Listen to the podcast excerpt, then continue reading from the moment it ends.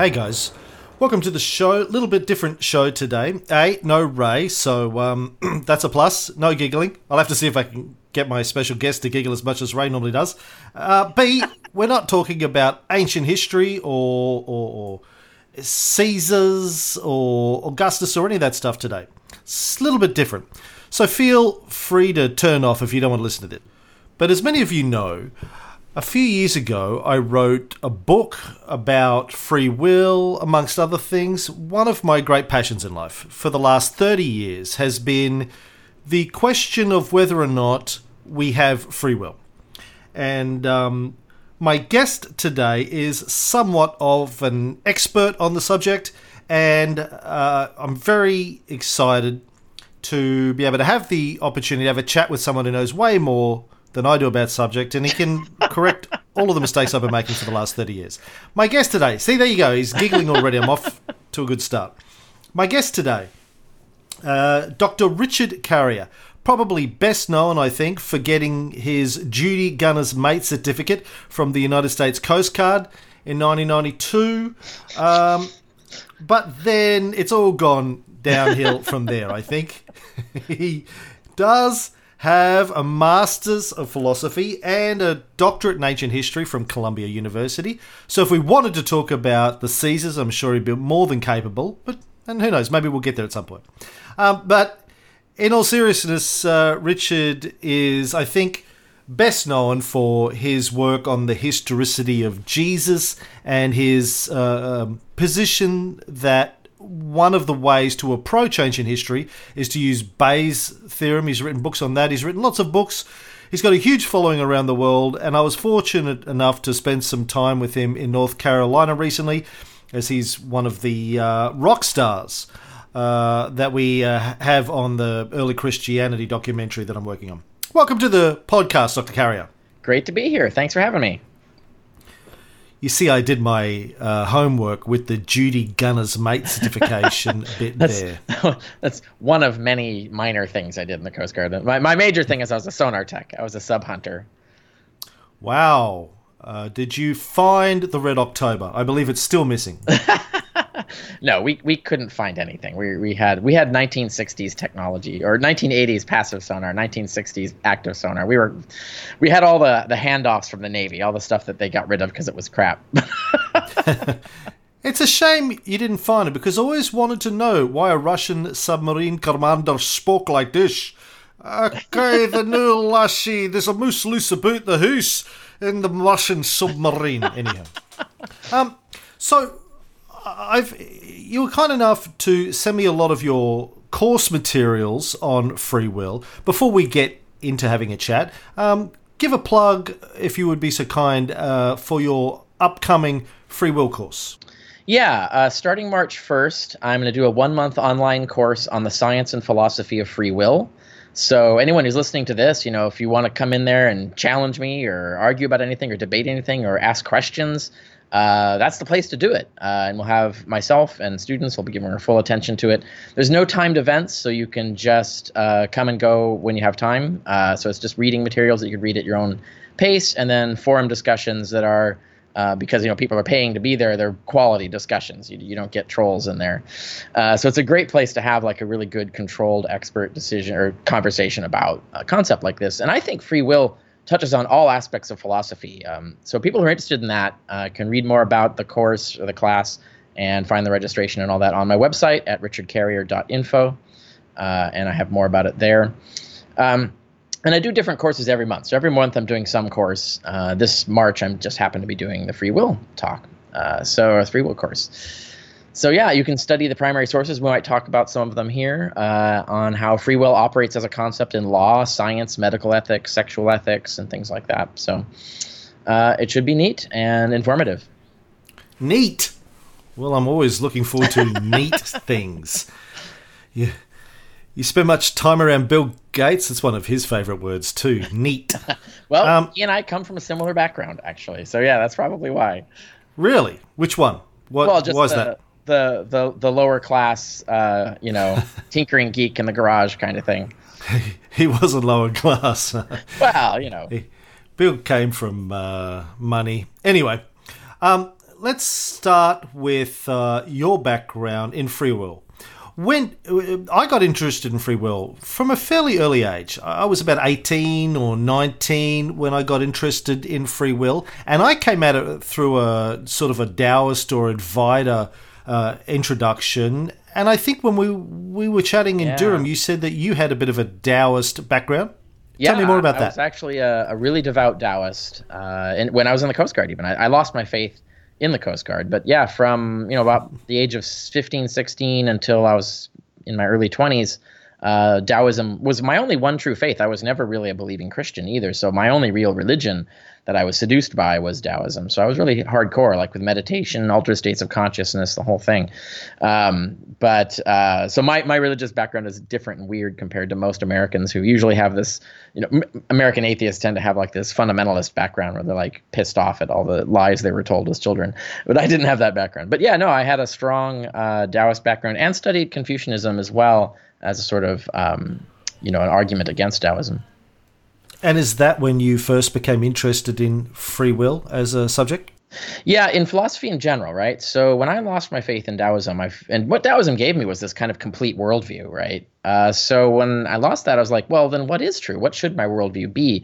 So for me, I ended up getting into philosophy. Philosophy became my religion. So I started building out a worldview, you know, all the pieces. And then when you do, if you do that, you engage with philosophers and, and great literature and stuff like that and try to figure out what is a correct worldview. You can't avoid the free thought or the free will question, because the free will question comes up and touches on every area, like from semantics, epistemology, epistemology, metaphysics, politics, you know, it's it's it touches everything. Even aesthetics, you can make a, a case that there are aesthetic attributes that are relevant to the free thought debate. So, uh, so yeah, it really was something I had to address. And so I studied it uh, and came, came to a conclusion about it. And that's in my book, Sense and Goodness Without God, which I published in two thousand five. It took me a decade and a half to write that book. Wow. I've been working on a book for six or seven years, and I feel guilty every time my publisher uh, calls me on it. On it, uh, that's good. I can say, "Hey, well, hey, Carrier, it took fifteen years. Get off my back." um, tell me, uh, you know, when uh, last week when I was starting to get ready for our chat, I jumped on Facebook and I said, "Listen, I'm going to be doing this podcast with Richard Carrier about free will. Give me your definition of free will." This is what I asked the people on Facebook. Mm-hmm. And I got a whole ton of responses, and they were all over the place. Yeah, yeah. Um, but some of the people, and, you know, I've been having conversations with, with people about free will for thirty years, and one of the common things that I find is that people say, well, why does it matter? Who cares whether we have it or not? Doesn't make any difference. I'm interested in your answer to that question. Why is it a subject that we should pay some attention to? Why do you think it's important as a subject? Uh, well, there's two reasons. One is that the religious have their own, you know, sort of flat earth version of free will that's completely false, uh, and that a lot of their rhetoric and a lot of their worldview that we're trying to combat sort of fix, you know, the the way people think and get us out of, you know, medieval ways of thinking. Uh, a lot of it hinges on this sort of uh, false view of free will that that we, you know, taints everything in our culture. So we do have to kind of like fight that. That's one reason. And and there's a lot of arguments against atheism that, that, that argue from free will. But you don't have free will, and this is why it's awful. And you have to sort of have a, a good command of why their arguments are bullshit on that. Uh, and that, but the other side is um, we really do need to study and understand what kind of free will we have, how can we use it, how can't we use it, what can it do, what can't it do, and how much do we have and when?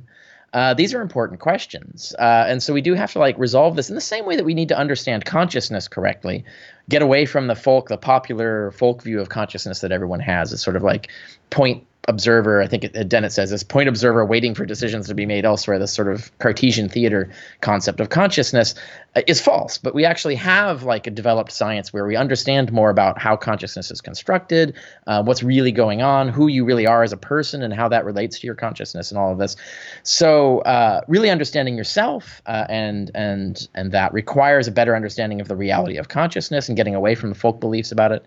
And free will is the same way, like getting a, a, a real science-based understanding of what free will is and can and can't do for you is important, and to get also to get away from these these folk beliefs about free will, which often lead to false assumptions uh, among the public. I'm going to get to the folk beliefs in a second, but you brought up a scientific view, and I find that interesting. In reading through the material that you sent me, You're fond of writing stuff like "Scientists are lousy philosophers," um, and yeah, and oh, they're really good philosophers in the one thing they do, but when they start getting out of that, then then you have trouble. And but I yes, imagine some scientists would counter that with saying that philosophers are lousy scientists, but also true.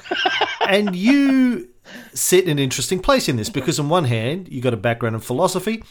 On the other hand, I know you're very pro-science, got a very strong, hard, scientific mm-hmm. approach yeah. to things.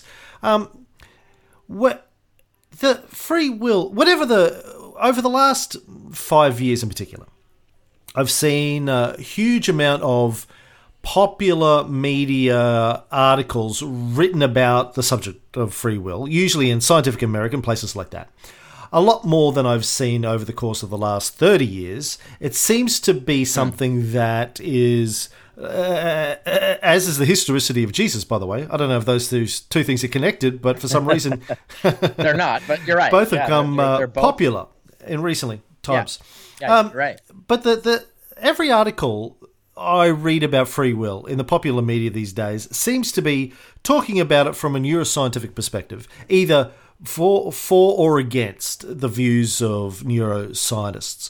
Do you think in twenty eighteen, the question of whether or not we have free will, is it really the domain of philosophers still, or is it really the domain of neuroscientists, or both, or neither, or why? Well, both. Uh, scientists are the ones who get at the facts, the bare facts of what's actually going on. But if you want to analyze those facts and how they connect to a worldview, then you need to be doing philosophy. Uh, and now most philosophers, I have to say, most philosophers are garbage philosophers. They're terrible. Uh, I have I have big issues with philosophy. I did a whole talk called um, "Is Philosophy Stupid?"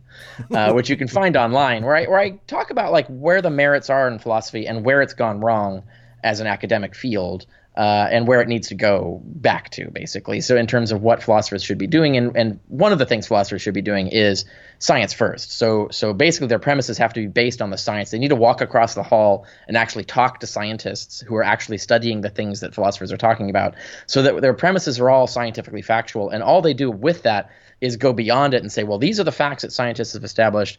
What does that mean for us uh, and our worldview? And and that's what philosophers should be doing. And and rather than just skipping the whole looking at science bit, or just cherry picking the science that they want and then building a worldview that, that sounds right to them without actually making it well and scientifically informed.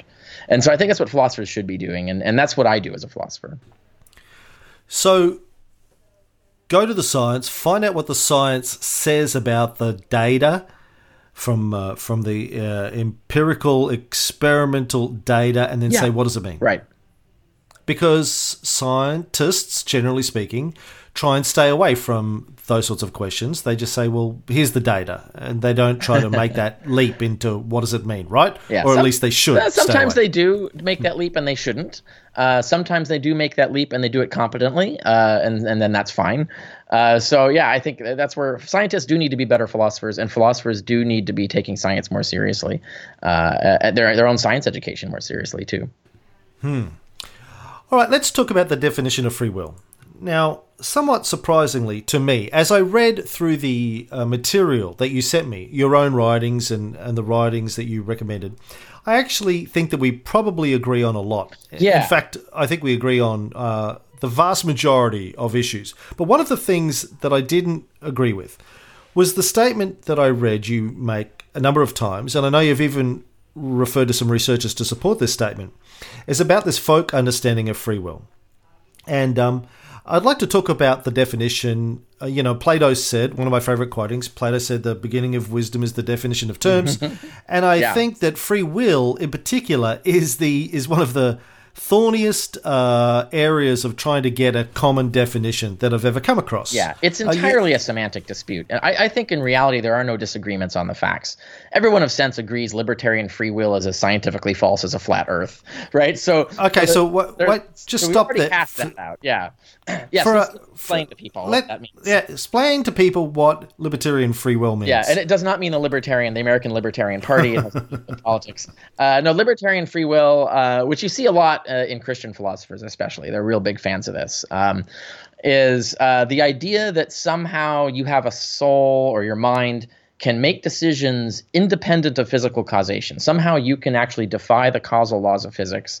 Uh, it doesn't, I'm sorry, it doesn't make a whole lot of sense, but this is what they, they argue, is that, uh, and therefore your decisions are completely, completely cut free from all, all causes external to yourself. So, so your upbringing, uh, the, the knowledge accessible to you, the, the things that have happened to you, um, persuasion, all of these things, that somehow you can be causally uh, divorced from these things and make decisions contrary to them anyway. Whereas, of course, the contrary view, the determinism and compatibilism, which is means that free will is compatible with determinism. Uh, so in the determinist view, um, everything, every decision you make, you can trace all the way back to the Big Bang. Like if you had a an adequate enough computer, theoretically, you could predict every decision you would make. Um, now, there's a reason why we couldn't have such a computer, but it's a completely technical reason. Uh, but you could, if you if you actually knew all the causes that were coming in on the brain, and you knew the structure of the brain and, and the physics, the laws of physics that govern how the brain com- makes computations, you could predict every decision a brain will make based on the information that comes in. So, uh, and that's determinism, this idea that there's one in, one set of inputs always results in one set of outputs, and that there isn't anything you can do to change that. Uh, and the compatibilist would say, well, there isn't really any reason why you should care. Uh, th- there isn't any re- reason you would want to be able to do anything about that. You actually want that deterministic system because that's uh, the way that you actually get things like character and other things to actually cause the actions that you're doing. Okay. And uh, what definition of free will do you think the general public usually has, well, in I, your experience? I don't think it's just like consciousness. I don't think the general public has a coherent definition. They, they don't really, they've not studied this. They've not thought about it. If you ask someone on the street, they're going to just confabulate something on the spot. Like they haven't really thought it through. Um, what you want to do is you want to look at not what they sort of like imagine in their heads they think they mean by free will. What you want to do is observe how they behave. What decisions do they make about, how do they decide when free will exists and when it doesn't? What are they keying on? What data are they deciding makes the difference between between whether free will exists or not? And you can observe their behavior and figure out how their brain is actually processing this, what their brain is actually acting as if free will is, uh, completely apart from what they consciously think they're doing. So do you think most people assume that they do have a level of free will? Yes, in some sense. Uh, as Dennett points out and others, there have been a number of philosophers, and I have some examples that I'll use in my course for people who come in, um, where there, there have been a variety of studies that have analyzed this, that, that you can get a libertarian free will concept or a compatibilist free will concept out of average people, depending how you frame the questions uh, and, and, and what options you give them. So uh, people work with both versions in their heads all of the time because they just don't think very deeply about these things. And one of the problems is, is that people confuse, of course, determinism with fatalism. So one thing you say, like if you, if you describe determinism like I just did before, people will go, oh, well, then there's there's no decision I can make that will change the course of my future. And it's like, well, no, actually, your future is entirely decided by decisions you make. Those will change your future. Uh, so there's a difference between determinism and fatalism, and that difference is hard to grasp for people who haven't been thinking about this stuff. So your, your average person on the street is going to be confused when you pose them the difference between determinism and fatalism. Uh, it, it takes some work to actually navigate why they're different things. Oh, can you just uh, spend a couple more minutes on that? What is the difference between determinism and fatalism? Well, fatalism, an example of that would be a criminal, for example. Let's say you're, let's say you're a thug, you're a, you're a gangster or something, and you're going to go to prison for a few years, and you're making a decision, or you're thinking about what to do with your life, like that kind of thing. Now, you could say like, uh, oh, determinism, I have no free will, therefore I'm just always going to be a criminal. I can never decide to not be a criminal because that's what uh, society and my past have made me into, and I can't make a decision that would change that. That's false. Uh, but determinism would be, you know, so let's say, for example, a counselor comes to you and say, hey, you know, you could make better decisions and you'd have a better life. Here's some data to show, like, you, when you get out of prison, you could actually uh, become a better person, be a happier person, uh, find more fulfillment and satisfaction in life if you make these different decisions and move away from uh, the criminal life that you are in. Uh, and then that conversation causes that person to process that data, and they realize, oh, yeah, shit, I'm going to do that. And they make a decision and they change their life. And so it's still determinism. You still had to have something, some piece of information had to basically collide with them physically to get them to thinking about the options. And and then they had, you know, their, their predisposition in their brain. Their brain has a rational uh, processing system in it that's, you know, born into them from genetics. And then there's all these other aspects of what makes them capable of processing this information and making a decision. And uh, but they can make a decision and change. If you if you actually think uh, that oh, it's tragic that I can't make a decision that will change my future, you've actually got it wrong. As moment, the moment you are thinking that, you actually have the power to make that decision. Now, you you were caused to make that decision by your realization of that fact, and that realization comes from somewhere. Something caused you to think about that. Uh, but that's irrelevant. Uh, you can still change your future. You, you are not fated to be one thing or another uh, in the sense that people mean. Right. Although I would argue that the the the criminal who listens to the counselor and makes the decision to change his behavior, that is a causal process. Yes, so absolutely. that so that's why it's determinism. It's determinism. Ter- it's determined. Causes. You can't just spontaneously do that. Even if you do spontaneously mm. do that, there's some causes underneath there that you could trace out as to what information hit. Maybe, you know, colliding with the environment and led them to come to that conclusion on their own, but without encountering a counselor. But something had to cause them to think a thing. Once you've thought a thing and you give assent to it and say, that's the thing I want, well, that's all you need at that point. You've been caused to make a change in your life. And so determinism and fatalism are not the same thing. Fatalism is using determinism as an excuse to not make choices, whereas determinism just tells you that, yeah, you're limited in the choices you can make based on what information is actually colliding with you, which in and of itself can cause you to actually start making sure you collide with more information so you can make better decisions. Uh, and now there are some senses which even that's not true, but that's getting on a digression on uh, the psychology of decision making. But uh, it's still causal, and you, you have to understand the causal mechanisms. That's why education is so important. Uh, you, you can't expect someone without an education to make good decisions in their life. I mean, they might do, but they're going to make better decisions with an education. So putting education there is actually causing people, some people, more people than would be the case otherwise, to make better decisions in their lives and, and so on. So causal understanding is really important to how we organize society, how we react to people, how we judge people. Um, what they've been caused to do is important to know. Uh, and in what ways have they been caused to do certain things? And and that that gets us to how do we judge different types of free will, different degrees of free will?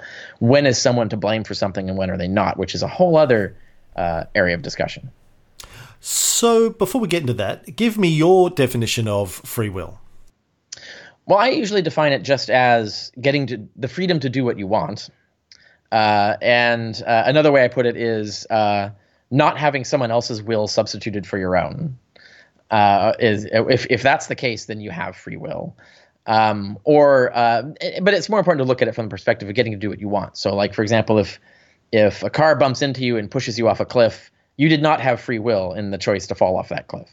Uh, but if you process the information, you make the decision to jump off, well, then you did have free will. You did act on, on that. And then there's a whole, there's the middle cases as to if someone's persuading you to jump off the cliff, how much is that depriving you of free will? Or if they are lying to you, or uh, if they are uh, pressuring you or, or threatening you, for example, threatening to torture you or something, unless you jump off the cliff, uh, is that depriving you of free will? And that's where we get into the applications of free will as a concept in terms of how we judge people and how we organize society. So that's where it enters into medical ethics and legal decisions and so on. So that's a compatibilist's position. Yes. Yeah, absolutely. If I say free will is the freedom to do what you want, uh, that is definitely compatibilist, because the determinist the or the anti-compatibilist would say, well, then your desires are causing you to do everything you do. And it's like, well, yeah, actually. and, and that's that's the reality. You're not going to do something that you don't have the desire to do, uh, unless somehow you're being caused to do it by something other than a desire, which gets into, you know, coercion, uh, physical force, and so on. I like what one of the papers you sent me described compatibilism as a, a gutless, namby-pamby, and flimsy attempt to have one's cake and eat it too. Yep. That's what some critics will say. Yeah. So, uh, and that's the way I've always felt, particularly reading Dennett's stuff. In, I just want to spend some time thinking. I think most people I've spoken to, okay, and that's over obviously a limited data set, but it's a lot over thirty years. As anyone who spent any time with me knows, yeah, spent enough time with Cam, a couple of hours, and he's going to end up talking about free will. To the annoyance of everybody, usually. But the here's what I found, and I'm interested to see how this maps against your experience. Most people I speak to have that um, what you define as the the Christian idea yeah. of free will, mm-hmm. they do seem to think that they are in, either entirely or mostly free to choose their decisions and their actions that lead from mm-hmm. those. And when I have a conversation with them, and I'll talk about, well, your brain is made of chemicals, and chemicals obey the laws of chemistry and the laws of physics and blah, blah, blah, and the Big Bang and trace it back, well, normally they will um, get furious for suggesting that uh, they don't have free will in the first place. I've had some people say, uh, if I really believed that, I would kill myself right now. And I go, well, maybe you would, maybe you wouldn't. Whatever you did, you'd have no choice over the matter.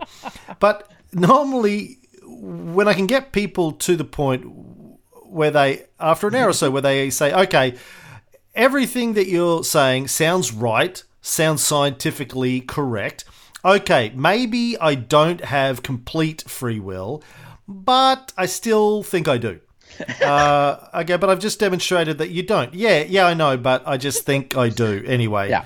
And I'm going to stick with it. And I go, okay, well, good luck with that. Let's see how that works well, that, out for you. You know, I, I have a tip for you. So the next time you get in that conversation, and maybe you've done this before, I don't know, maybe you've already run, run gone down this particular path before, which is when you get to that point, or maybe even before, like like start from the gate doing this, uh, is ask them, like, what are they worried about? Like, if, they, if, if they're saying, like, they, they're refusing to accept what you're telling them, what, what is it actually that bothers them? Like, what are they afraid of?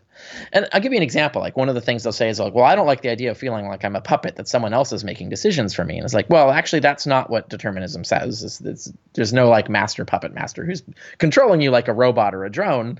Who do you think is making decisions for you? It's not some other person. It's still you. You're still making decisions.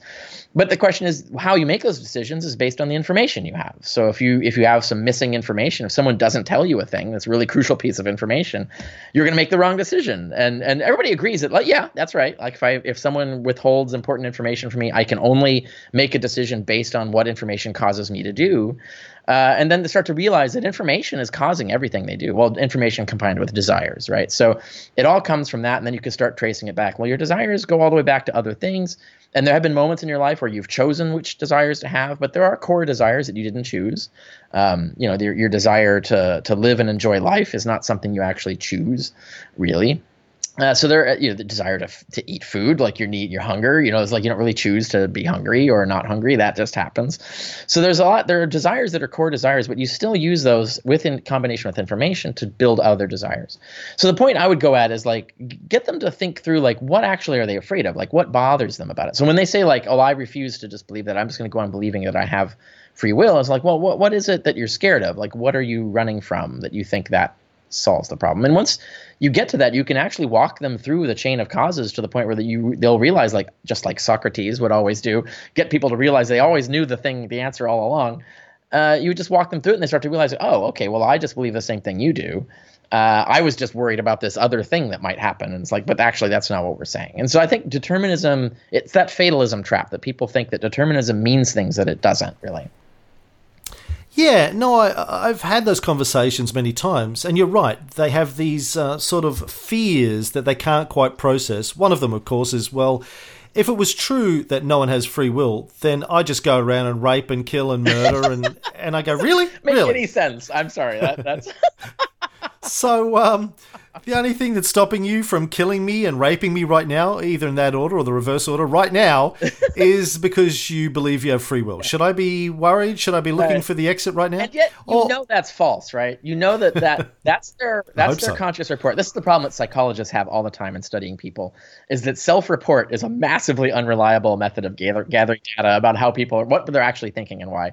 So that when people say that, oh, I'm not running around raping and murdering only because I believe in free will, it's like, actually, that's not true. So let's let's actually explore what the real reason is that you're not running around doing those things. Like, what what do you think actually is the reason? And get them to start exploring that. And you can say, yeah, well, okay, now you're talking about your upbringing. That's a system of causes that you didn't choose, uh, you know, which parents you got. Maybe you could have been born into a family that taught you to be like a murderous Nazi, right? Like, so it's like, how do you deal with that? And I think there's uh, th- some fears will come up in that, is this assumption, oh, my God, it's like random chance as to whether I'm a Nazi or not.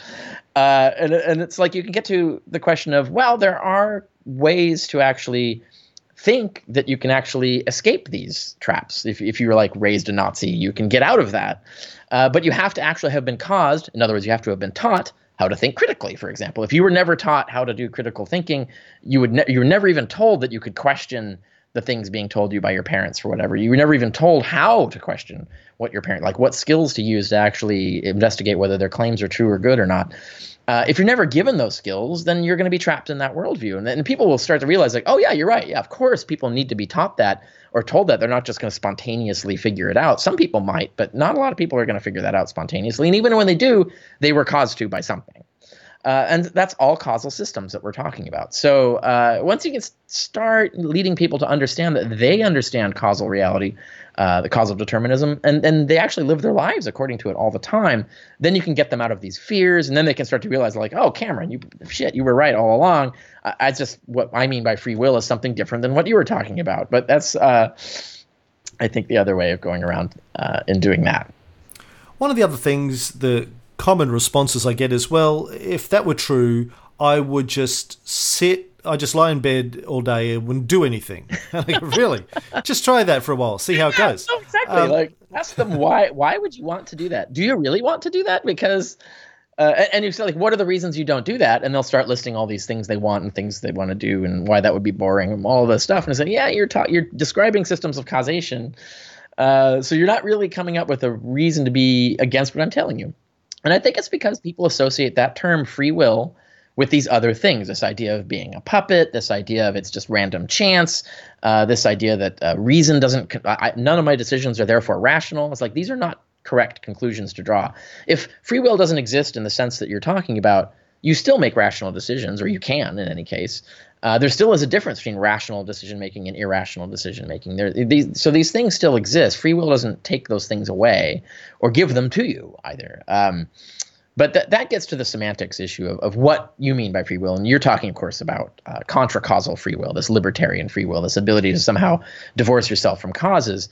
Uh, whereas I look at the real world, and I think this is one thing philosophers should do, is we got to embrace the real world primarily rather than live in the ivory tower, and look at how are the concepts of free will being used in the real world?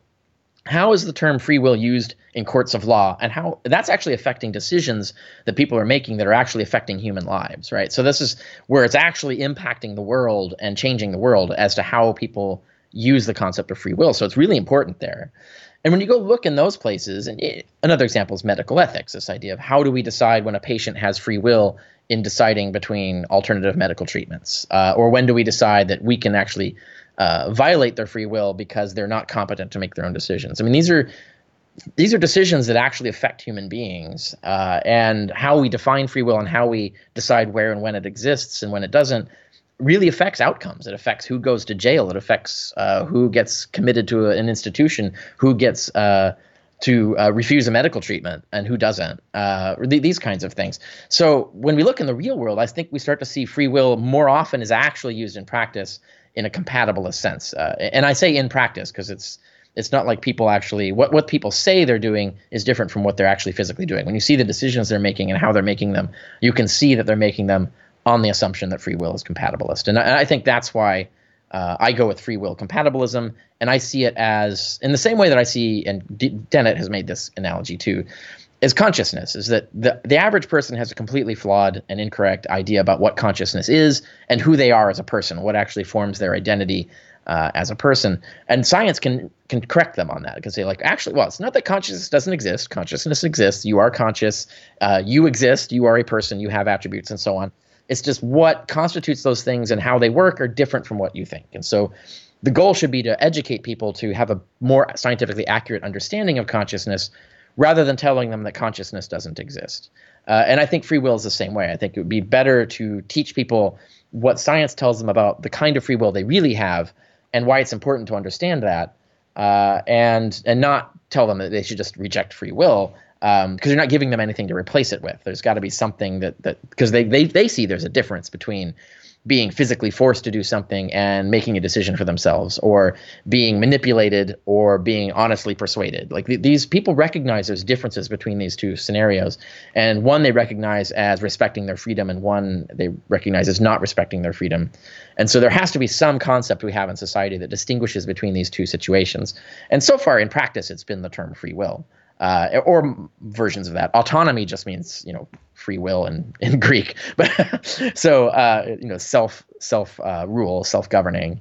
Um, so autonomy is the same way, you know, so there's, whatever word you come up with, it's going to have the same issues as free will. So there, there isn't really like a semantic preference over free will. I think it's just easier. People already have the concepts going. They're already applying it in their lives. And many of them are already doing it in a compatibilist way. So I think we should just get out there and educate them, so they do it smartly, so they do understand how important causation is in decision-making, which gets people to respect education, gets people to uh, be more patient with other people in terms of, well, this person hasn't been taught how to think critically. Why am I assuming they would just magically know how to think critically? Uh, and that's a kind of correct way to think about the free will problem uh, that actually gets you somewhere uh, and is useful. And so I think that's what we should be doing in terms of the free will debate. Actually, I think there is a far greater consequence of whether or not one believes in contracausal free will, but I'll leave that to later. Before okay. we get to that, I want to talk about a couple of issues that always come up, and I will get yeah. your responses mm-hmm. to them. When I'm talking about determinism and its uh, role in how we think, one of the classics is people go, ah, well, quantum mechanics, quantum indeterminacy, my friend. Oh, shit, yeah, uh-huh. Now, I've got my stock responses to that, but I'd like to hear your responses to that. Well, oh, what about quantum indeterminacy? I'd say, so you're a follower of Deepak Chopra, I hear. yeah, no, you're right. Copycat, exactly. Right? Like it's uh, the brain is a macro system. Obviously, it's not a quantum wave function. That's, you know, your decisions are not quantum events. So that just let's just. Stop. We're just done on that. There's no, there's nowhere further to go on that argument. Uh, I know there are, there are philosophers, and this is another example of philosophers misusing science. And I call, I consider this pseudoscience, where they try to actually build out this idea that no, the free will really does exist. It's quantum phenomenon. It's like, there's no, literally no scientific evidence, not only to support that, there's not even any scientific evidence that makes that plausible. So no, you can't rescue that. And, and you wouldn't want to. This is the other thing I, I point out in my book, Sense and Goodness Without God. And, and I provide all the sections from that for free uh, in uh, in my course in March. So people can read these things. But I, I point out this, this particular fact that even if that were a thing, let, let's say there's some a scientist invents a device. Uh, it's like there's some new futuristic device we can implant in your brain that will literally Quanta, you know, turn turn into turn your decisions into quantum mechanical phenomena, so they'll be random. Like they'll they'll be actually you'll actually get quantum indeterminacy in your decisions, and uh, and you can compare your life for like your life without the, this attachment and your life with the attachment. And if you have someone really think this through, and you actually build through like what would your decisions be like? Let's let's actually look at the differences between the two versions of you and see how their lives turn out. Uh, people would be fucking terrified of the quantum indeterminacy attachment. They'd say like, oh shit, I don't want that. Uh, of course I don't want to have my decisions randomized. I want my decisions to be based on the reasons. I want it to be based on reasoning and based on my character. I don't want to have all this good reasoning and all this good information and, and, and my, you know, my, my solid character and stuff to make a decision. And then this device come in and just randomize my decision and make it something else. Uh, that, that doesn't make any sense, right? So you, you can't, You can't rescue any coherent version of free will that way. Uh, and that that's one way to sort of get people thinking uh, how causal their decisions are and how much they need causal determinism in order to be free. Uh, that, that's, that's, that's really fundamental. Need causal determinism in order to be free. That's, that's great. Right. Yes. You need, you need logic, right? So uh, if, if for, take, there's a good example, like logic. You have premises. There's only one conclusion that can be true if you're following a, a logically valid argument. Mm. Uh, but that's determinism, right? You've got two pieces of information. You've got a, only one conclusion. That's mm. it. If you want to be rational, that's it. That's your decision. Uh, so you need causal determinism. You, you don't want to have a lo- perfectly logically valid argument, and then at the last minute, at the end there, some quantum indeterminism uh, activates and makes you make the wrong decision. Like that doesn't make any sense. Uh, so if you want to be a rational person, you want determinism. You need determinism. You should be scared of indeterminism, if anything. Mm. I think um, a couple of things I always point out is, uh, A, obviously you haven't really read much about quantum mechanics, apart from maybe Deepak Chopra's book. Secondly, as you say, Erwin Schrödinger himself, in his book What is Life, said that uh, quantum indeterminacy has got nothing to do with yeah. consciousness and the way the brain works. And thirdly, again, yes, quantum indeterminacy, if, you know, the Copenhagen model is, is correct, means there are, it's random. Randomness is not what most people believe by free will. Most people believe, I think, the ability to think and act uh, yeah. without causality, outside of causality. Uh, not a compatibilist yes, view. I'm yes. talking about people, uh, folk view, Christian view. And that's not randomness. Randomness is yeah. random. It's not yeah. control. Well, it's it's the opposite. You get them to think through that, think that through though, and they'll start to realize that it, it there's no just, there's no other possibility. It's either deterministic or random. Yeah. There's no that's you know kind of roundabout then where they want to punch me in the face. Usually, well, yeah, it's, you got to go Socrates, and Socrates everybody wanted to punch him in the face too. So that's because he would do the same thing. He would ask these questions, and he would really annoy people. And like, what about this? Well, what about this? And like, fuck.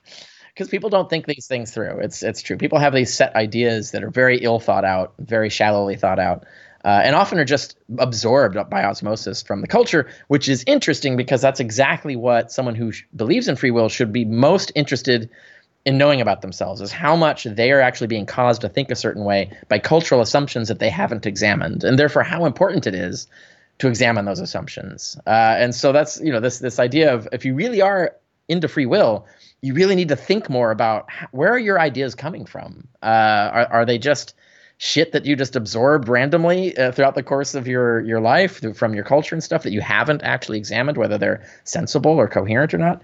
Uh, so I think that you can really turn someone around on that if you if you figure out how to um, Socratically engage them. Yeah, and it worked out so well for Socrates. Um, you know, the, oh, snap. Yeah. Uh, the the uh, Well, fortunately, we live in countries with human rights, so I think we're all right on that. But uh... Really? Don't you live in the United States? Yeah, I realize. Barely. I, I'm barely a country with human rights. but Barely hanging on there. Um, you know, the funny thing about the free will discussion I always find is that the people I normally end up in discussions with about it are atheists. But it is the atheist version of God. It's the God of the gaps thing. They have the free will of the gaps.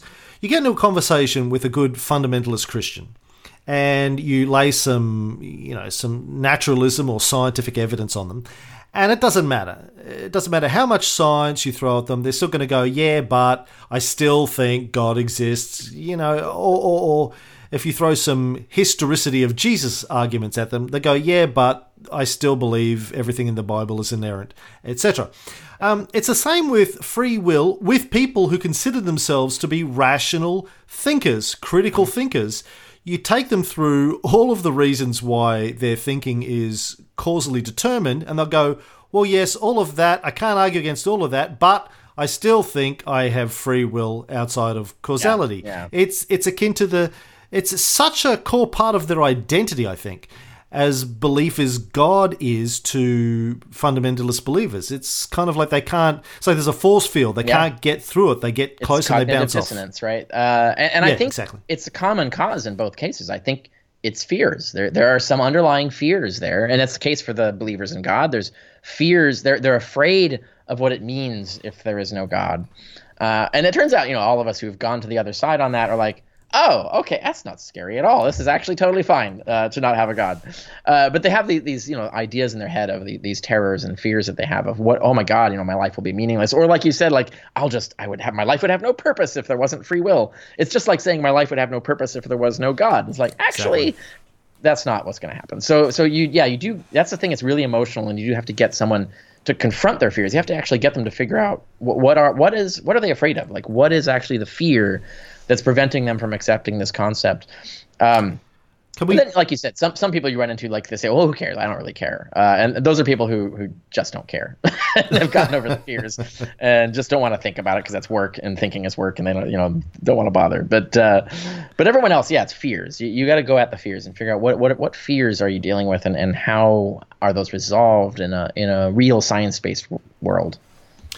Now you mentioned the legal um, implications of this before, and this is the other one of the other very common um, retorts that I get from people. Well, if yeah. that were true and we have no free will, you know, there would be no justice system. It would all fall apart. Uh, you know, cats and dogs would be raining from the skies and... Yep. Like, well, actually, no. And if you go back a couple of hundred years ago, our legal system was predicated on people being possessed by the devil, and we kind of got over that. We moved on with a more scientific view of human behavior, and I think yes. we will we will continue to evolve, hopefully. There's a lag there, but talk to me about your perspective on the question of free will, particularly as you agree with me that the way that we think is causally determined. What are the implications of that on our legal system? Yeah, uh, and I want to call attention again to how similar these reactions are. So you're talking to you talk to people who are believers in God, and they say, "Oh my God, if there's no God, then I will be like raping and pillaging and murdering people, and and, and like the whole fabric of society would fall apart if there's no God." And, and of course, we know that's not true. So it's interesting when, when you say, like, you run into atheists who do this, who put free will in the same role of God as like, oh, if you take free will away, we're going to be raping and pillaging and the whole fabric of society will fall apart. And it's like, actually, no, you're acting just like a Christian does with respect to God. Like if, if they really thought it through, they'd realize that you don't really need God to have a really strong, robust fabric of society uh, and, and to have like moral character and want to have moral character and all of that. And it's the same with the free will question. When we get to law, uh, it, there's a lot of different angles to this, so it depends on which, you know, particular thread you start pulling. But uh, one of the common examples is that people say, and, and this is because a lot of people watch T V cop shows and they think the law works the way T V shows show, and that's not how the law works at all. But the, they'll say like, ah, oh, but the insanity defense, like that means that an insanity caused you to do a thing. But that would mean if, if all your actions are caused, then then everyone has a defense. Everyone is off the hook. And it's like, no, that's that's literally not how the law works. The law does not say if you have an insanity that caused you to act, that that is a defense. It actually isn't. That's not the insanity defense. The insanity defense is actually much more specific. You can have all kinds of madnesses, and they can all have caused you to act, but they're, that none of those, you can't appeal to any of those and get off in standard Western jurisprudence anyway. Uh, the the um, Model Penal Code that's been adopted by all Western nations from Germany to the U S. I'm sure Australia is probably even based on the Model Penal Code. Uh, that whole legal system, and even from English common law behind it, and even continental law behind it, uh, is all based on this idea that, that the insanity defense, only certain things uh, exempt you. Uh, and it's interesting to study that. This is one thing that we do a whole unit on it in my March course, in my free will course, is looking at this is like, why are certain kinds of insanity Uh, regarded as defenses uh, that get you off the hook, and why are others not? And and it really does get you to discover what it is we're really trying to get at uh, with free will in the legal system. So what we want to figure out in the legal system is is who do we want to punish, uh, who do we want to hold accountable for things, and who do we want to like uh, let go? Like say, okay, okay, yeah, there's no way you could have prevented that. We're not going to like put the hammer down on you for that. Uh, and and it's really, you know, it's golden rule is like, what kind of system would we want to be ground under by? Is one that like is sympathetic to us, or or one that like just like, you know, throws us in prison for for you know accidentally being pushed into someone, for example. Uh, so so when we're thinking in these terms, uh, what what people say when we look at um, the insanity defense, it's uh, there are two conditions under which insanity will exempt you from uh, uh, responsibility under American jurisprudence and most other uh, Western legal systems that I know of. Uh, Germany for sure. I've, I've verified the German system works the same way. Uh, is that um, if the insanity prevented you from knowing what you were doing uh, was wrong. So, for example, if you're hallucinating someone physically attacking you and you act in self-defense, and it turns out that you were hallucinating, but you can't control the hallucination. You were acting correctly on, given the information you had. Yes, of course, we want a society in which people are allowed to defend themselves. There is no way you could have known that the person that you were attacking was not actually attacking you. Uh, so you lacked knowledge. You lacked knowledge of what you were doing was wrong. So you actually thought you were doing the right thing. Even according to our whole legal system, it's like, yeah, even according to the legal system, what you did was right. There wasn't any way that you could have known that what you were doing was wrong. We're going to give you a pass. Uh, and the other one is if it actually prevents your will from being enacted. Like if you actually, so for example, epilepsy is a common uh, example for this. There, there are other more subtle and complex examples. But if you get into an epileptic fit and it causes you to push a button that results in someone getting injured because of some machine or something, uh, we're going to say, well, actually, you didn't choose that. That was like, you did not consciously say, I want to push this button. You lost control of your body. You didn't have control of your body. So we're going to give you a pass. And what's the, the similarity in both of these is that we're judging the character of the person. It's the character of the person did not cause the action in either one of those cases. Well, it caused it in the self-defense case, but it caused it to act correctly. So we're not going to punish you for acting correctly. You had incorrect information. There wasn't anything you could do to avoid that incorrect information. We're giving you a pass on that. And then the epilepsy example is like you, your character didn't cause it. You didn't push the button negligently. You didn't push the button maliciously to harm someone. Uh, so we're going to give you a pass on that. So what we're really looking at is, did you as a person knowingly cause the thing? Did you knowingly make the act, choose the action and the outcome that resulted? And so we really want to like get at that. That's what we want to control. We want to actually influence people to make the right decisions. And we give people passes when the system doesn't work that way. And so the insanity defense isn't a, if it caused you, you get off. And I think that results in a lot of people making these assumptions about free will. It's like, oh, if you say there's no free will, then everyone is caused to act a certain way. Therefore, everybody has a defense against every crime, yada, yada. And that's just not how, even in practical reality, our jurisprudence works. Our jurisprudence is really well crafted around a compatibilist understanding of free will.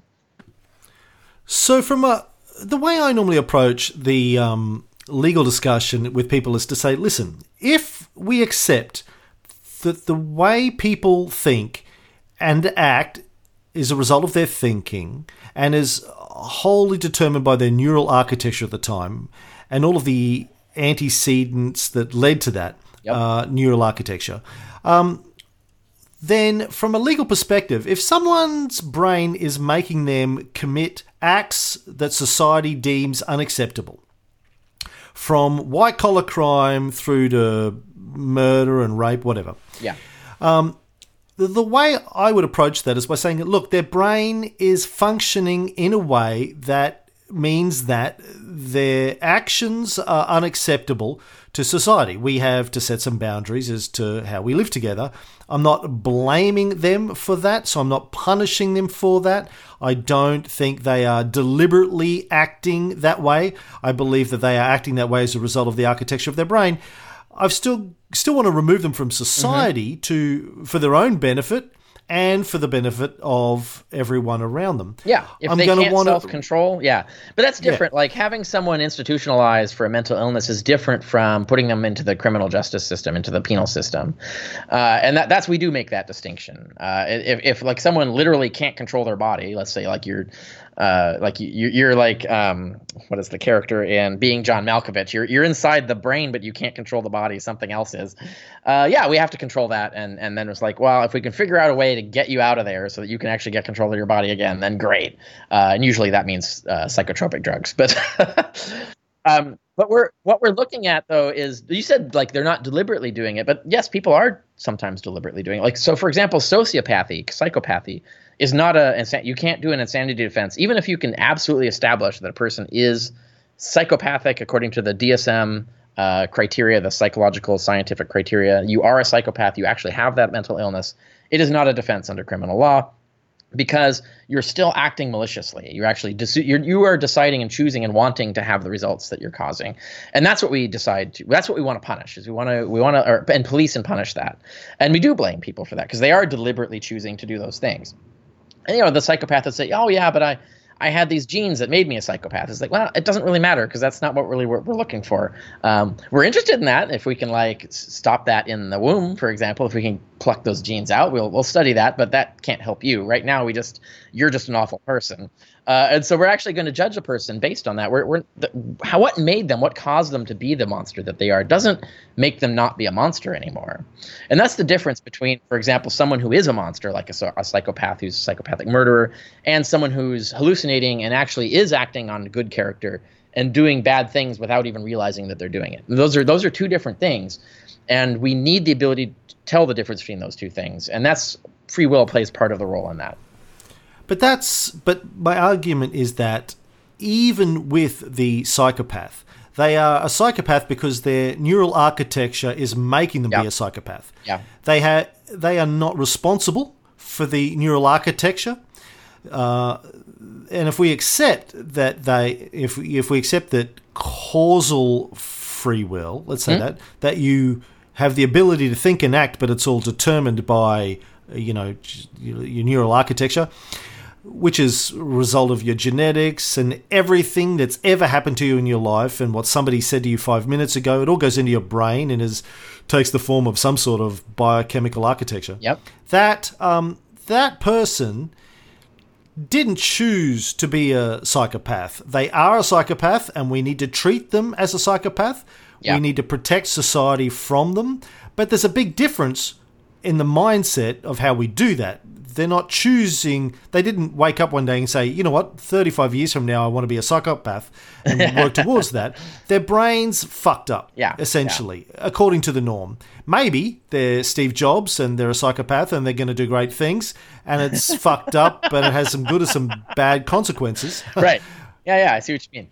But but this different mindset, I'm not saying this is where the legal system is today, but I think that is perhaps where it will get to, where we'll say, listen, okay, uh, Cameron, you committed a bunch of murders. Obviously, your brain's not functioning correctly according to the norm. We can't allow you to keep going killing and raping people. Okay, maybe they deserved it, uh, but you still... Still can't let you do it. Maybe you're Dexter.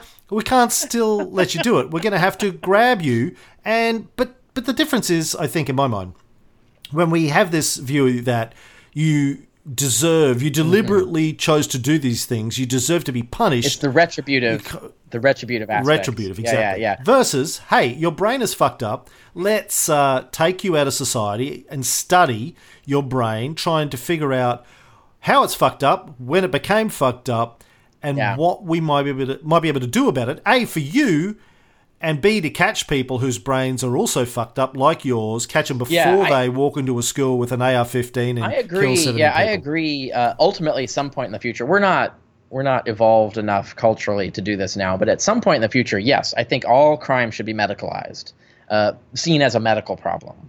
Uh, it's just that the, the kinds of things that uh, you get, so you can have psychopathy as one particular thing, but you can also have people who are just raised and and go through certain experiences that make them think they're supposed to do certain things, and it's not really, you can't really nail it down to a specific mental illness per se. They just have incorrect information, they've processed it incorrectly, and it's and one way that you can prevent that is by making them know, basically you give them causal information, you you cause them with this information. You say, if you do these certain things, we're going to do these things to you.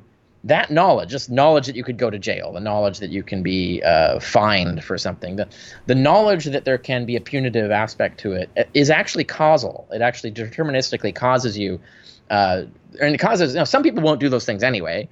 Some people will be caused to not do those things by the information that there will be consequences to doing them. Uh, and then you have the small percentage of people that aren't caused uh, by that information to refrain from doing it and do it anyway. And then, of course, then we have the the rest of the criminal justice system to deal with them. So it is it is definitely in that sense. It's in in a way the the penal system, the threat of the penal system, is just sort of a crude medical cr- cure for some people, mm-hmm. a crude medical stopgap. Sort of a it is the same thing as the the drugs that a that a schizophrenic will take, which are imperfect and have lousy side effects, uh, but nevertheless can make them realize that the people attacking them are hallucinations, and, and therefore they, they stop having hallucinations and it can interact with society effectively. Uh, creating a penal system as a threat, as a deterrence force, as a deterrent cause, is like taking pills. It's it is a medical it is a medical intervention in a sense uh, upon society, and it is imperfect in that regard. I, I think we could ultimately have better systems for doing it. It's we're a long way off from having them, so we, we have to work with what we've got. But we do have to evaluate people's characters. So there is a difference, for example, between a schizophrenic who's off their meds and they're acting they are actually have a good character. They're just not accurately apperceiving what's really going on around them. And then you know, okay, we just got to get them their meds and they'll be fine, and then they'll grasp reality again, uh, and they'll they'll be okay. Whereas like a psychopath, there is no cure for. There's no meds you can give them. They're always going to be malicious. They're always going to be someone you can never trust. So you can actually judge their character as inherently dangerous in a way that the, the character of a, a schizophrenic is not inherently dangerous. And so these distinctions matter. And so we do still need to keep making these distinctions. But you're right, we do need to avoid this sort of pointless retributive sense of justice where retribution doesn't serve any function. It doesn't have any con- it doesn't have any uh, uh, outcome measures. It doesn't have any goals, uh, where it's simply the satisfaction, the satiation of your own rage and, and, and you know, hatred or whatever of someone.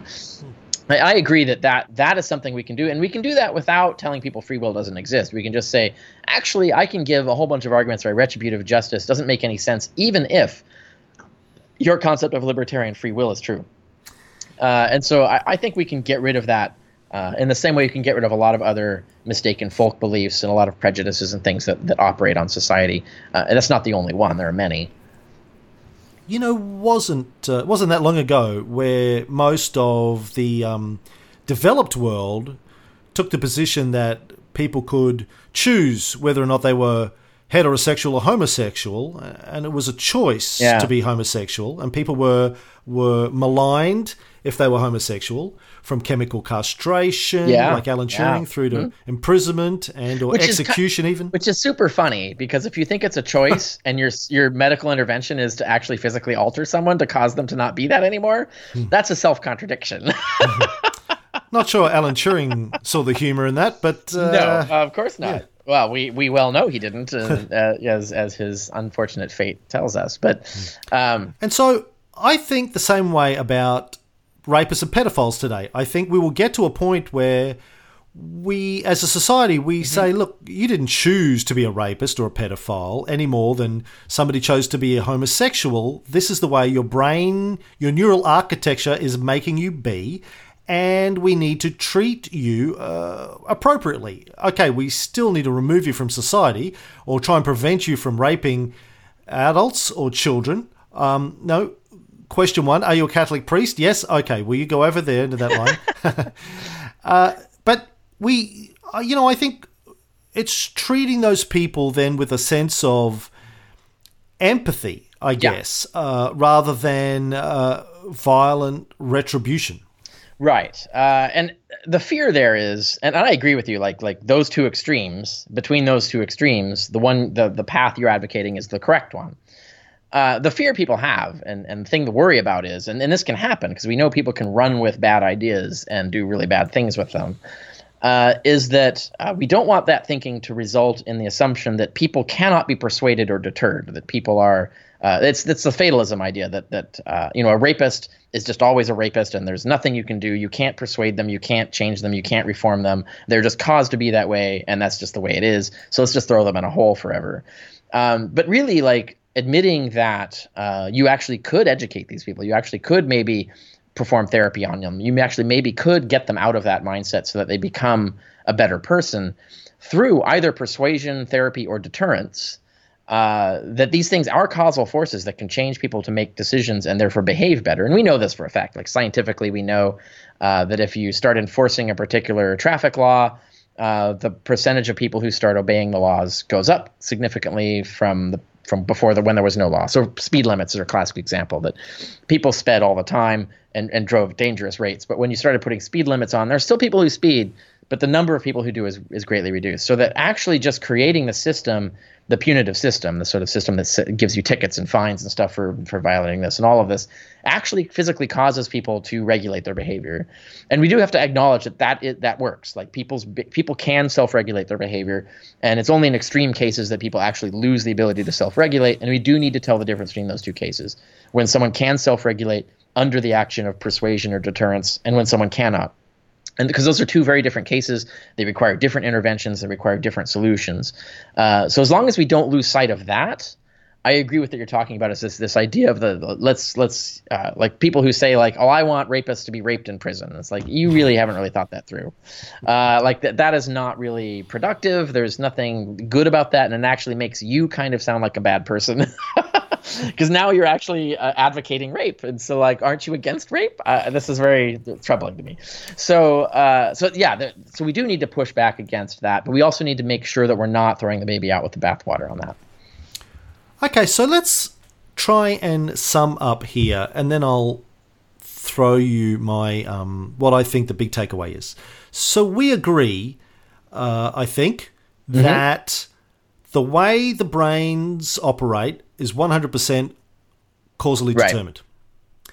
Now, what you call free will is the fact that even with that being true, brains still make decisions. We still think, we still act, and that thinking and acting of the brain is what you, you refer to as compatibilist free will. Yeah, we can still self-regulate. Yeah. Well, yeah, okay. The brain can self-regulate. Yeah. When you say, I, when you say, the causes, it's the causes are not just stuff that's just magically in the brain. Like, it's not just genetics. It's, like I said before, it's it's everything that you do is the combination of two causes, desires and information. The information comes from outside your brain, and it does, of course. The only way you process information is by physically changing your brain. You have to change – the information physically changes the architecture of your brain, and that actually has a physical causal effect on the decisions you make. Um, that's definitely true, but you, we do have to keep in mind that it's not just like you're, if you're born a certain way, you're stuck that way forever. In some respects, that's true, but in, in many other respects, that's not true. You information can actually cause you – and information can be uh, persuasion, information can be book learning, information can be just experiences in your environment, uh, information can be just information processing that you've undergone yourself. But information is stuff that's not born into you, it's not genetic, uh, and it, it does come from outside in some fashion, uh, and it comes from thinking and processing. Okay, and but- so information is a causal force, and so we do have to include that, we have to mm. incorporate that into the causal system. But it's still true, like you said, it is it all it all ends with just brain architecture. Like the, the physical structure of your brain predetermines what decision you're going to make in the face of anything. Uh, and, and that includes the fact like information is going to change that architecture, and therefore it's going to change the decisions you make. But it's still all causal. That that's absolutely true, and I think we completely agree on that. I think the challenge that I have is with your terminology. When you say you can self-regulate, this is the place I always get to with people. They say, well, well, I can yeah. choose my thoughts. And then I have to go, well, well what is this I thing that you're talking about? Yeah. It gets back to this yeah. Cartesian theater. There's me and there's my brain. I go, no, there's no you looking at your brain. Right. No, you are the, the brain. That's right. You are yes. the brain. Yeah, that's right. That's all there is. And yes. so what you're suggesting, not you, I'm talking about when I'm talking yeah. about people I'm talking to, what you're suggesting is there's one part of the brain that's controlling another part of the brain. They go, yes, absolutely. Go, all right, so so part A of the brain is controlling part B of the brain. Yes. So tell me, what's controlling part A of the brain? They go, well, I am. I go, wait, wait, wait, no, no. You just said that you're part A of the brain. What is controlling part A of the brain? Part A minus one? What, yeah. What's controlling that? It's turtles all the way down, right? It's this, I, the, people struggle, I think, to come to terms with the fact that, that there is only the brain and it operates by chemistry. It's all it is. It's fucking chemistry. Your brain is chemistry. So when you say you can self-regulate, mm. I'm worried that people think, aha, see? Yes, I have avoid that. Yeah, that's right. It is the brain self-regulating. The brain can change. Let's put it this way. The brain can change, uh, and therefore the way that you think and act can change if it gets new inputs. But but whether or not it get it will change its thinking and its action based on those inputs is determined by wholly by the neural architecture That's of right. the brain at the time yeah, yeah. that those inputs come in. Right. I say to people all the time, look, okay, go drink a bottle of scotch and then I'll give you some inputs and we'll see whether or not you, you, your, your free will enables you to react to those inputs as you would before we change the neural architecture. Neural yeah. chemistry of your brain. I can. I've got identical twin sons that are seventeen. They have very, very, very, very, very fucking similar D N A. yeah. Very similar life experiences up to this point. Lived in the same house, same parents, same thing. Blah blah blah. I can give the two of them the same piece of information at the same time in the same way, and they will process it differently and do different things as a result of it. Because the way that information is processed depends on the neural architecture of their brain, yeah. which even though they have identical D N A, they've had slight different experiences over seventeen years, right, and yeah. their neural architectures aren't identical. Yeah, yeah. Well, the brain is the brain is governed by nonlinear dynamics in its construction, so so even tiny little differences in experiences can, can result in large differences in brain structure. And yet we still know scientifically that uh, twins will do the same thing with the same information more often, statistically more often, than any random two people. Uh, so so there is still something there in that respect. But but you're right. No, everybody's going to end up with slightly different brain architecture. Uh, and and that's going to cause that's going to have an effect on how you process information. But you notice, like, if you if you educate both of them in critical thinking, and uh, it's highly likely that they're going to start making similar decisions in a lot of similar situations if they realize that, if I apply this skill and I do it correctly and they, they you know, learn the skill, uh, they're going to make better decisions about, for example, overcoming cognitive biases. You can actually educate someone in the existence of a cognitive bias, give them the tools for how to bypass that bias or how to work around it, and they're going to make better decisions as a result of it. If you give two people that same skill, they're both going to improve in the same way. So like, the, so it's not like random in the sense, like you give someone information and you give another person the same information, that they're all, everybody's going to just react randomly to the information. There's still some structure there and some rationality. But I think it comes down to like the difference between why are we, and we're all, we're just as causally determined as, you know, pigs or wolves or any, pick any animal, chickens, let's say chickens. We're just as causally determined as chickens, and yet we can engage in and maintain social contracts and chickens cannot. Chickens would certainly benefit from being able to do that, but they, they can't. And so what is the difference between us? And the difference between us is not this libertarian free will. It's not contracausal free will that makes the difference. The difference is that we can – our information processing is much more sophisticated. We can understand things that they cannot. We can understand the whole system of cause and effect that's influencing us.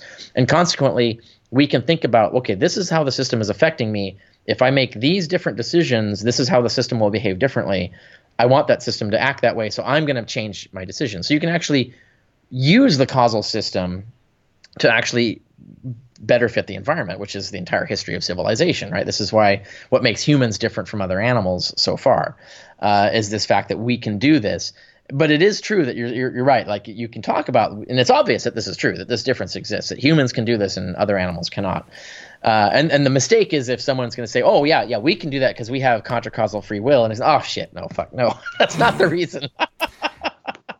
and and that's that's scientifically wrong, right? So you want people to understand the actual scientific reason humans can do these things and an- other animals cannot. Yeah. Uh, and, and it is not free will. It's not contracausal free will. It's other things. And that, I think, gets closer. When people start understanding what those other things are and that they are the real things that make this difference, they'll start to become less afraid of this idea that what they think free will is doesn't exist. Yeah. I think the difference between us and chickens is that Kahneman's system one, system two thinking, the prefrontal cortex and how that developed and our ability yep. to well, process, have... consciously process. Yeah, but not they do, but not as big as ours, right? No, no, exactly. Yeah. Um, Uh, chickens can compare do- us to octopuses, maybe. Octopuses, they're going to take over. Uh, no, it, well, no. Octopuses, see, octopus brain is almost entirely devoted to running its camouflage system. So octopuses are actually not as intelligent as, for example, or is not as, uh, I should say, socially intelligent as, for example, dolphins or elephants, um, or even uh, what is it, um, African greys. Like the, the, that one particular parrot seems to be extraordinarily uh, smart in that regard, but uh, they they still don't have it quite at the level. And you know, of course, chimpanzees we know is a similar thing, but um, they don't have it at the level that they can enter and engage uh, social contracts. We we have Coco the gorilla could almost do that, like a little bit, but it, yeah. it's it's really just borderline. And, and yeah, that is really just it's an information processing threshold. It, it's straightforward. They have a better processor. Um, you know, their their Intel and or, or their their like you know. Uh, they're running on BASIC, and we're running on, you know, iOS fifty million or whatever. So let's wrap it up, Richard. And I wanted to talk to you about why I think free will, the question of whether or not we have free will, contracausal free will or libertarian free will. Um, and I haven't seen this anywhere in your writings or the material that you sent me. I may have missed it because I didn't have time to go through all of it. Forgive me if I have. Sure, yeah. When I was introduced to this as a topic when I was, as I said, eighteen or nineteen, something like that, and I became fascinated with it, or maybe even a little bit obsessed with it f- for quite a few years. When I finally accepted that my brain was one hundred percent causal, and therefore all of my thinking and actions were causal, and I realized that the same was true for everybody around me. My my parents, my alcoholic father who beat me when I was a kid, um, my my mother who who kind of let that happen, I guess, to a point. Um, my girlfriends, my bosses, my friends, everyone around me. What I realized was it was very difficult for me to have any deep sense of anger or resentment towards the people around me and the actions that they had done, which had hurt me. Because I realized that their thinking and their actions were determined by the neural architecture of their brains at the time. And so it didn't seem very rational or logical to carry resentment with me when somebody did something that they were forced to do by the neural architecture of their brain.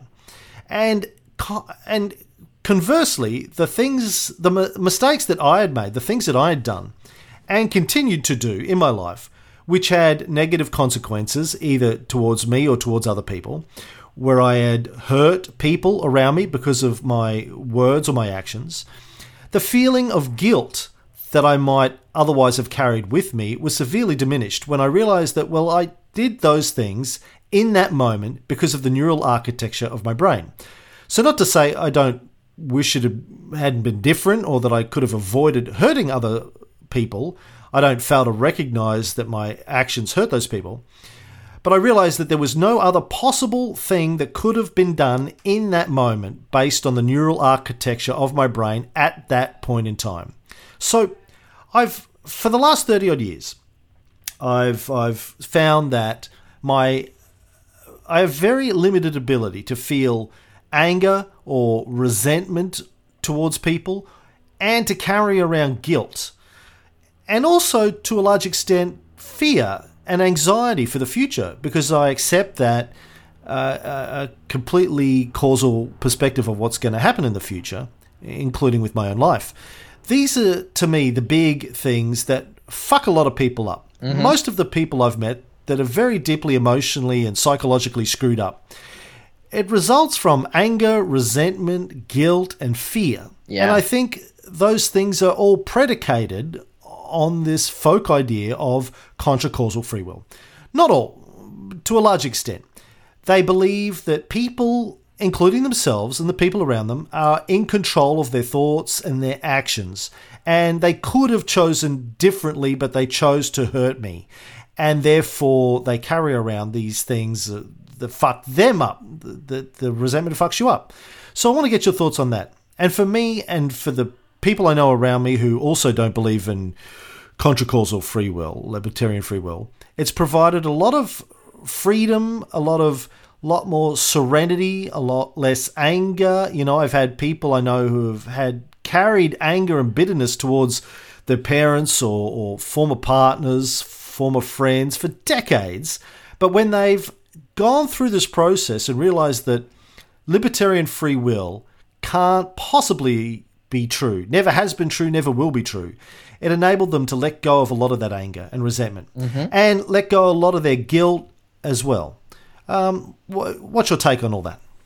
I agree. We should disabuse people of two uh, incorrect beliefs, and one is the libertarian free will concept. If you can get someone there, and that does, like like I have been saying, like that does require getting them to confront their fears, uh, and I think that's important. The other side, though, is you want to get them to avoid fatalism, because fatalism is just the opposite, the flip side of that coin. It's just as destructive uh, and just as crippling and just as false, uh, and so you want people to find the middle ground on that. And so you take, for example, like anger. I think I think anger is important as an emotion. Anger is what defends us and others. Uh, it assesses someone's danger. Uh, like you're basically assessing someone's character, the, the likelihood of them causing harm to you and others or continuing to do so. And then you make better decisions based on that. Now, when you take that anger and turn it into something that, that's going to result in you, you know, wasting resources or, or you're just constantly dwelling on the anger, then it's going too far. It's lost its utility. So we we don't want to get rid of anger. We still need anger. We need guilt, for example. I mean, literally the absence of guilt is practically the definition of psychopathy. Uh, obviously, we need guilt. It's when we dwell on guilt excessively, when it's lost its utility, that's the problem. We still need to have this sense of guilt as a motivator to get us to become better people. It, it is a causal factor in us that actually causes us to aspire to be better people uh, and to aspire to, for example, make right the wrongs we've done. And, and that's it. It is a causal factor, and, and it serves that function. So we still want that. Uh, we just don't want too much of it. We don't want it to be irrational or, or excessive. It has to be uh, do. It has to be serving its function, basically. So we have to be, uh, you know, paying attention to that. And of course, any therapist who does rational emotive behavior therapy with someone will will go through exactly what I just explained. Is like emotions are important, but you do need to process them. Sometimes they're excessive, sometimes they're wrong. You have to figure out which is which and how to change your emotions and stuff. So so uh, R B T is like a major, uh, one of the most successful forms of therapy there is. Uh, and but we also want to avoid this fatalism idea, this that your past did not doom you to repeat it is an example of that. Like you were talking about, you know, your the past of being abused and things like that. Um, and you know how the, there's this common assumption that, uh, you know, if, if you were abused as a child, then you will become an abuser. If you have the sense that it's just doomed, that you're just fated to be that way, as opposed to doing it the other way and saying the self-awareness of what caused you to be the way you are can actually cause you to self-regulate better and to actually be be less like that, to actually say, you know what, I'm going to get away from this because I recognize that this is bad. I don't want this. I see what's causing it. I can now, now that I see what's causing it, I can dodge that cause or try to and start changing things in my life where I'm going to be a better person than I would have been had I not self-regulated, had, had I not been self-aware of what's caused me to be the way I am. So self-regulation is still important. It's still valuable. Uh, and again, that's R B T. That's what will what a, what a, a rational emotive behavior therapy uh, is going to do. It's going to teach you how to take better control of yourself and not just be pushed around on the surf of the sea of your emotions, but actually start analyzing your emotions, figure out when they're useful, when they're appropriate, and when they're not, and actually make better decisions. So we still want to have this idea that people can self-regulate because it's very important to society. It's very important to civilization that people be able to do that. Uh, it, but it does not require this belief that you are immune to causation. In fact, it requires the belief that you are caused to be what you are, and therefore you do need to seek out better causes, and you did recognize what things have caused you to be the way you are, and so you can analyze those and say, is that really how I want to be? And that analysis in itself will cause you uh, possibly to become a different kind of person, to start evolving towards a different sort of person. So so we want all that to go. But I, I think the biggest thing is when we talk about free will, usually it's it's comes down to uh, the, the legal system and uh, how we treat people, how we decide uh, whether we're going to evaluate someone one way or not. And it is important for us to tell the difference between when our autonomy is being violated and when we actually are autonom- when our autonomy is being respected. So we do need to have some sort of way of talking about that. We need some sort of language to talk about the absence of autonomy and the presence of autonomy and degrees of autonomy. And we could just replace it all with autonomy. So let's get rid of free will and we'll just talk about autonomy. But what will happen if you do that? Let's say if we can magically do that and everybody just forgets the phrase free will and all, all the only thing anybody ever uses is the word autonomy. Then you'd suddenly start people having this this weird belief that autonomy is some sort of contracausal thing. And they'll be talking about contracausal autonomy, libertarian autonomy, compatibilist autonomy. We'd be in the same debate all over again. So the changing the word doesn't really do anything. What we need to do is get at the concept so that people understand the concept, so that it is deterministic, but it is not fatalistic, mm-hmm. that you can self-regulate, but it does not mean that you are immune to causation. In fact, you need to understand the causes of what, what is causing you to be how you are in in order to change who you are. You you you need to understand causation and, and how causality is important and how it limits you, but also how it it uh, how it frees you. Like cause the ability understanding causal laws gives you the power to cause things to happen because now you understand what causes are set in motion to bring about a certain effect. So understanding causal determinism is both freeing and limiting, depending on the circumstances you're in. And I think it's important for people to understand that, and that's what we really need to get across. Yeah, when my children were born, I went and worked with a psychiatrist for a year to because I realized that I didn't want to be the kind of father my father was to me. Right. I realized that there was a bunch of programming in my brain that mm-hmm. I needed to dig out and uh, uh, process and think about, actively think about, well, yeah. how am I going to be different as a parent, right? What are the tactics? Yeah. What are the approach vectors I can take? Even though I don't believe in free will, I still realize that uh, that my I need to change my architecture. The brain architecture is fluid. Yeah. It, it can be changed. It's plastic, right? Yeah. Mm-hmm. It can be changed, and uh, I think that's a good um, – you're right. That's a very important point. People jump to the conclusion that if I have no free will, I can't change – things can't get better or different, and that's just not what we're saying. Right. Yeah, exactly. All right. Well, I tell you, that was the best conversation on free will I've had to date, Doctor Carrier. Thank Fantastic. you for coming on. Give people a plug again. F- remind them of your website where they can get your course and your books. Yeah, at uh, richard carrier dot info, that's .info. Uh, my blog, my Twitter account, my Facebook, everything is there. But down the right side on the margin, you can see uh, categories. You can go select classes, and you can see a list of all the classes that I've taught.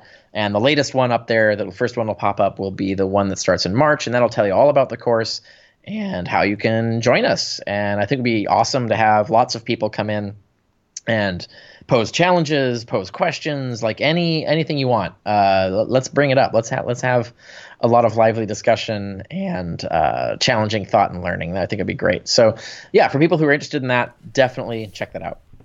Great. Thank you. And uh, I also recommend Richard's other books, uh, Proving History and On the Historicity of Jesus, two that I've read recently that are fantastic.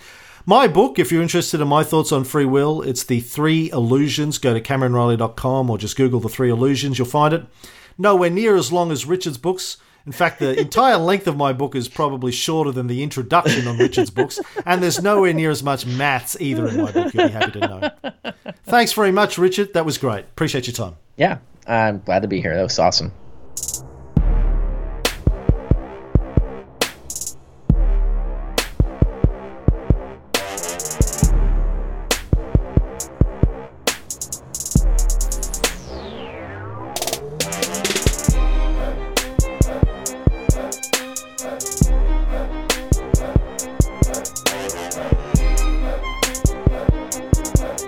We'll be right back.